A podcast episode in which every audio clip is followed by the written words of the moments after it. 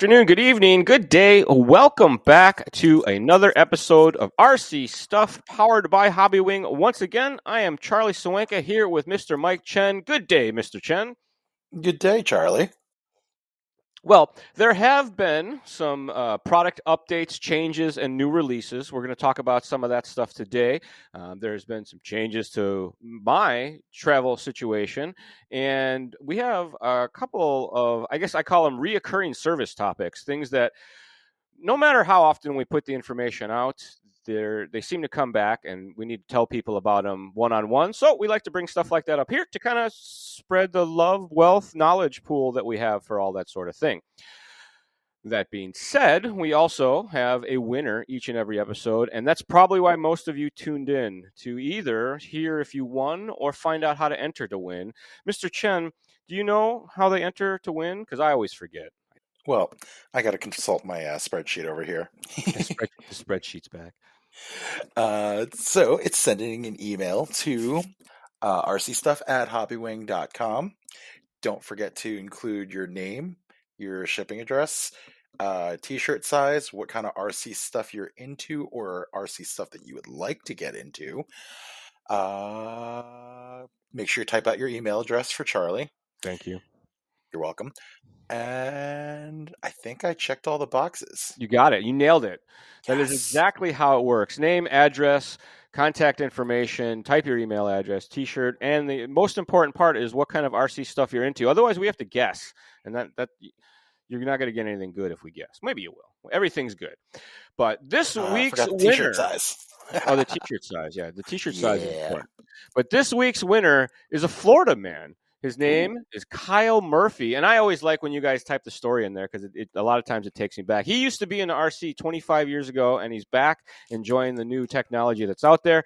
And um, I think that that's probably the most common guy that I talk to on the RCist because sometimes it's a lady that we talk to on the support lines is folks getting back into RC and they just want to ask a handful of questions and kind of cover the basics of where they're at with whatever their question is without having to do the deep dive in, into the YouTube and all that. So uh, my my favorite is old guys like me that I've been doing this the whole time. So when they get back into it, it's a, it's usually a nice conversation.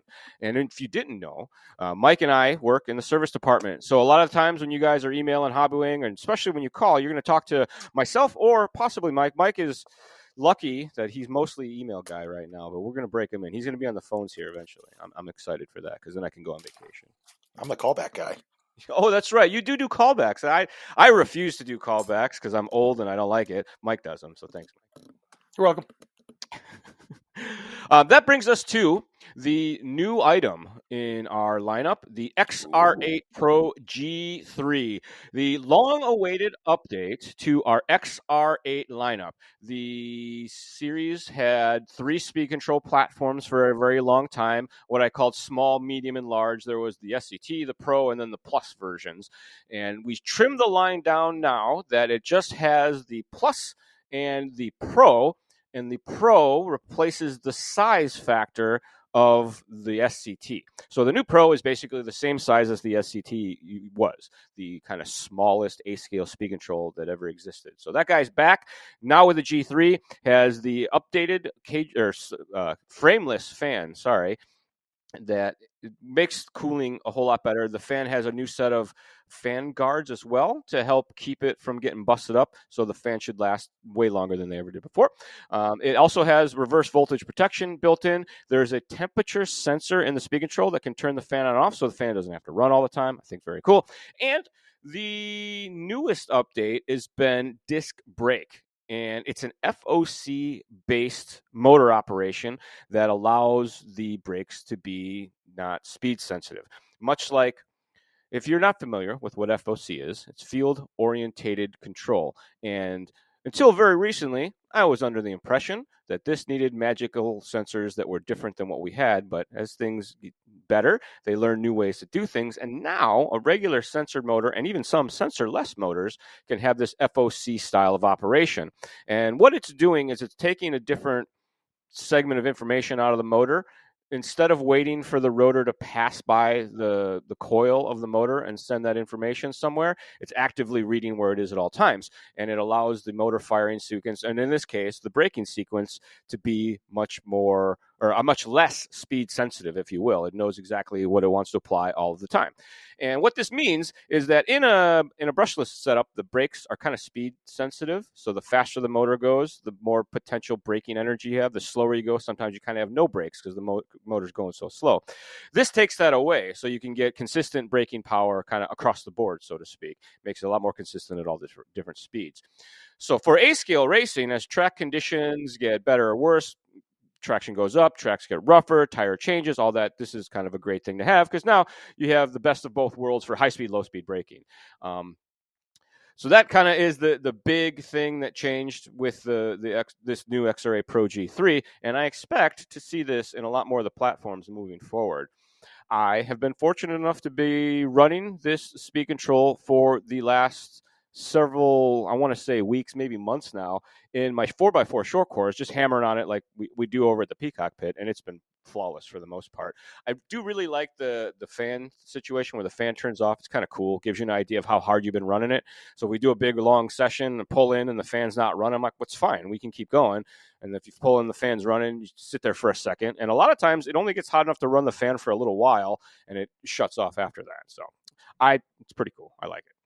Ooh, can I throw something in there? Please. So, uh, another good topic. What's nice with that thermostatic fan control is that when you're done running, right. as well, if you actually just let the system run until it the fan shuts off, you know that the ESC is cooled down to a reasonable temperature, and you don't have to worry about any heat soak, uh, any residual heat left in the ESC. Good call. If you yeah. guys didn't know, a lot of times you run a car, it gets to the temperature that it gets on the track and you pull over, you put it in the pits. Maybe you got to go out and turn marshal if you're a racer, or you're just not, you know, you're getting ready to do stuff. The car will sit there, and the temperature will increase while it's turned off because it's already hot and it's there's no all the airflow goes away from the car moving and it's sitting under the, the, the body baking all that in and you end up with uh, heat soak or temperature increase after the fact. Can be very bad for the motors uh, super bad for the speed controls because they have power capacitors too but something to keep an eye on if you do do a good hard run the most beneficial thing you can do for your car is get the body off of it and move some airflow so or move some air across it while it's sitting there so that it doesn't get hotter while not in operation I, do. I do have, like I said, a, a, couple quick event updates, and mainly that I, I, I canceled my trips.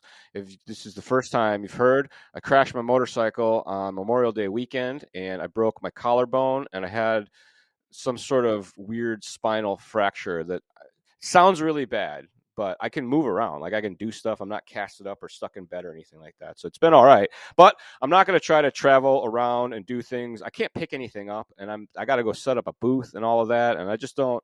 It's going to be bad. If you can make it worse real easy, re-break the bone or make the the back situation worse. So I, I canceled my trip to Badlands, which will be happening next week. I'm bummed on that because I haven't been to Badlands for a minute, and that is a lot of fun.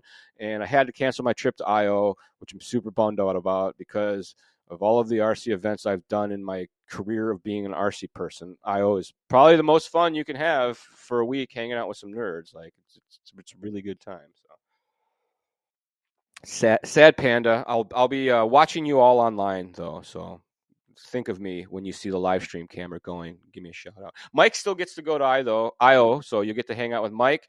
He'll have the traveling Hobbywing booth there, and he'll be helping out with Street League and all sorts of other fun stuff. So if you have Hobbywing things to deal with at IO, find Mike. He kind of knows this stuff front to back now. I used to think that I knew drone stuff, and then I hung out with Mike, and he tells me things that I never knew were a thing. So I'm, I'm, I'm glad Mike is here to help our drone people and our flying things in general. Mike's getting much more involved with uh, the helicopter and plane side of things. You seem to speak that language a lot better than I do. That's for sure. Like maybe it's because you pays attention. I'm I'm a little more spongy than you are. That's a good one. I'm a fuddy duddy old man who's stuck in his ways. Mike brought up a topic I think that uh, is very good in the build-up here of the the, the, the refreshers, the, the, topics that come up time and time again. And what I, I this one kind of for me falls under a, a pro tip area as well. Um, Mike, we, what's what's the phase failure? Let, us talk about this for a second. So basically, just uh, get a I get get an email saying that uh, customer doesn't know if it's worth rebuilding the motor, if they should order another rotor for this motor. But basically, what happens is that uh, the motor only seems to ever want to work if it's clocked in a particular position. Location of the rotor. Like, let's say Yes. you look at the face of the motor and it's a clock face, and the motor only wants to start if it's not at three o'clock, or maybe if it's only at three o'clock, that type of thing. Like if you you know were to make the the flat of the shaft the hand of the clock. Proceed. Yep. And uh, basically, otherwise, it seems to like cog or rock back and forth and stuff like that. And they they're like, I don't I don't know what's going on. And uh, at that point, that's usually one of those things where uh, it seems to be one of the one of the motor phases seems to have uh, not be not connected to the other two phases anymore. Um, so just a quick, uh, I guess, a quick some fun facts with Mike. Well, so this is this That's is a- what I like about this is it brings it up for me is how do you troubleshoot this? How do you test this? Is it for sure the motor? These are the things that I run into the most. And when the customers talk about how do I fix this, well, sometimes you can't. And it can be tied to a couple different things. Like Mike's talking about, the phase itself can be damaged. Um, one of the coils of the motor could have some sort of short, could have some sort of desoldering situation, and the motor cannot fire that phase anymore so the motor doesn't run when the, it needs to be operated from that phase. So you get funny operation. The other one that I run into is the sensor board itself can be damaged. Like there's a little circuit board inside of a sensored motor that has little sensors on it that tell the speed control things. And if that becomes damaged, speed control doesn't get the information, motor doesn't run correctly, and often can't start from one of those locations that's a very I don't want to say common thing, but a hard one to track down. And because you have to change motors out basically at that stage, swap to another motor that you know works fine, and that'll confirm if it's the motor or the speed control. Uh, the other one I get sensor wires. You can run into folks that get mashed sensor wires that have that happen. And then what I call a phase failure, this same type of phenomenon or problem where the motor doesn't want to start from wrong location, can in fact be related to a problem in the speed control itself. The brushless motor is a uh, three phase motor. That's why it has three wires. It charges and discharges a coil at the same time to make it go. The other one's there telling the speed control information in a sensorless setup and in a sensor, yeah, in a sensorless setup as the rotor passes. Anyway, but the speed control has three drive phases that fire those coils. And if one of those drive phases in the speed control becomes damaged for some reason, the motor cannot start when that phase needs to be fired. It's kind of running on two of three cylinders. It'll run okay until the car stops. Then you need to push it to make it go again.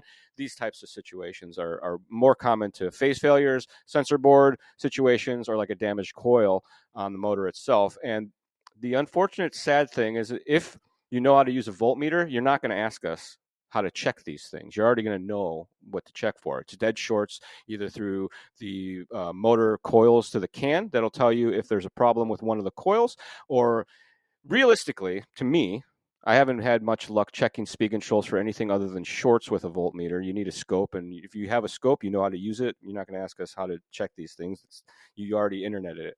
But not a lot of easy ways to check this stuff as what I'd say my level of hobbyist, myself included with this, is that I have to put another speed control on there or put another motor on there and then take the motor apart, swap sensor boards, that sort of situation to, to figure out where this is actually coming from. There's no like shortcuts, is what I've run into. Quick and easy, try another motor that tells you it's the motor or the speed control, and then you can kind of go from there. That, that's been my, my go to on these push start, uh, dead spot situations uh, with brushless setups in general. So I hope that helps a little bit. Actually, you learned me something right there. Mm. I didn't know about checking the uh, dead short to the can of the motor. Yeah. That was something I never uh, never experienced yet. Well, see, this is the thing. For me, most of those situations, I maybe it's because I've I've dealt with this over the years. You'll know, like if a motor's bad, you'll feel it. Like if there's a short in a coil that's bad enough to make it run incorrectly or poorly, um, you'll feel it when you rotate the motor over. The magnetic notchiness of the the rotor or the magnet is pretty consistent when the motor's in good health. It- you'll, and if the motor gets shorted, you'll feel like a gumminess to the motor. If you want to like test what this feels like, take any motor that's not connected to something, roll it over in your hands, and then touch any two of the tabs on the motor together, and then roll it over, and you'll get a very direct idea of what it feels like when the motor's shorted, because that's essentially two coils getting shorted together and the magnet having to deal with that. It's not going to hurt anything if you don't like spin the motor super fast, but like do it in your hand is what I'm saying. Like don't and make sure it's not powered up. yeah, thank you. Well, I, once again, I do it with the motor. Sure it's not powdered up. I do it with the motor out of the vehicle, like you know, with the wires not connected to anything. Um. Okay, I think it brings us to the close. Make it a quick one today. The uh, gonna have a fresh episode of the Charlie Show on the XR8 Pro G3. There is one up right now, and my new studio situation, my lame arm. I did a bad job. So I'm reshooting it, and we're going to replace that video with a fresh one. It's going to have pretty much the same information, though. Like I, I did an okay job on the information. The camera angle is terrible, so I'm going to reshoot that probably later. Uh, as this podcast is live, that should be getting replaced because I got my studio fixed now. I am on a personal note. I, I got my roommate moved out and now I have a whole extra room. So I'm creating a new Charlie Show studio. So we'll do the talking head thing. The thing I hate the most when you sit in front of the camera and talk to it. I've always not been a fan of that, but now that I have a nice studio area and lighting and all that, it, we're gonna get we're gonna give it a shot because people used to like them. I just don't like them. I think that it's a it's a popular form of YouTubing, and I'm gonna have to just bite the bullet and do it. But I don't want it. Just so you know. Wouldn't you rather bite a sandwich? Yes, definitely Or candy bar, anything other than bullets. what? Terrible. All right, Mike, you got uh, anything else for the people? James is still fast. James is still fast, and I like eat your vegetables because I think that's value advice, especially now that I'm injured and on the heel. Like I've been taking vitamins and trying to eat better so that I heal faster. So eat your vegetables, kids. Ooh, I actually have uh, on that vegetable topic. I do have one thing I've changed recently, and I've noticed a significant difference. Oh, people care. Uh, so what I one of the things that always killed me with street league events is that the finals are always really late at night, and for everybody listening, I I'm the guy that's usually like getting ready for bed at 8 p.m. Like the sun's down, I'm ready to go to bed. Like I don't I don't stay up late. I also like to wake up really early. So, um, because my definition of early is like 4 to 5 a.m. Uh, what I changed was uh, I started taking the stuff called the Athletic Greens. I think they shortened it to AG1 now. Okay. And I just I overall feel a lot better. And like the last street league race, I noticed that I was able to keep my consistency very very good all the way through finals. That's one of those. I was tired. Those are those superfood things that have all the micronutrients in them. Yeah, basically yeah. like like because you you eat vegetables and it takes so you have to eat a lot of vegetables to get your nutrients and this is so much con- so much more convenient because it's just like everything you need in, in, a, in a 12 ounce beverage nice you know one scoop of powder 12 ounces of water shake it up and chug it first thing in the morning so shout out to athletic greens thank you for making me feel better right more consistent at racing that that was the thing consistency at racing was huge so excellent Eat your vegetables. Eat your vegetables. Or drink them. Yeah, or case. drink them if you have to. Yeah, it's even easier. Well, on that note, folks, as always, thanks for tuning in. Another episode of RC Stuff powered by Hobbywing. Charlie Swanky here with Mr. Chen. We will see you all next time. Bye.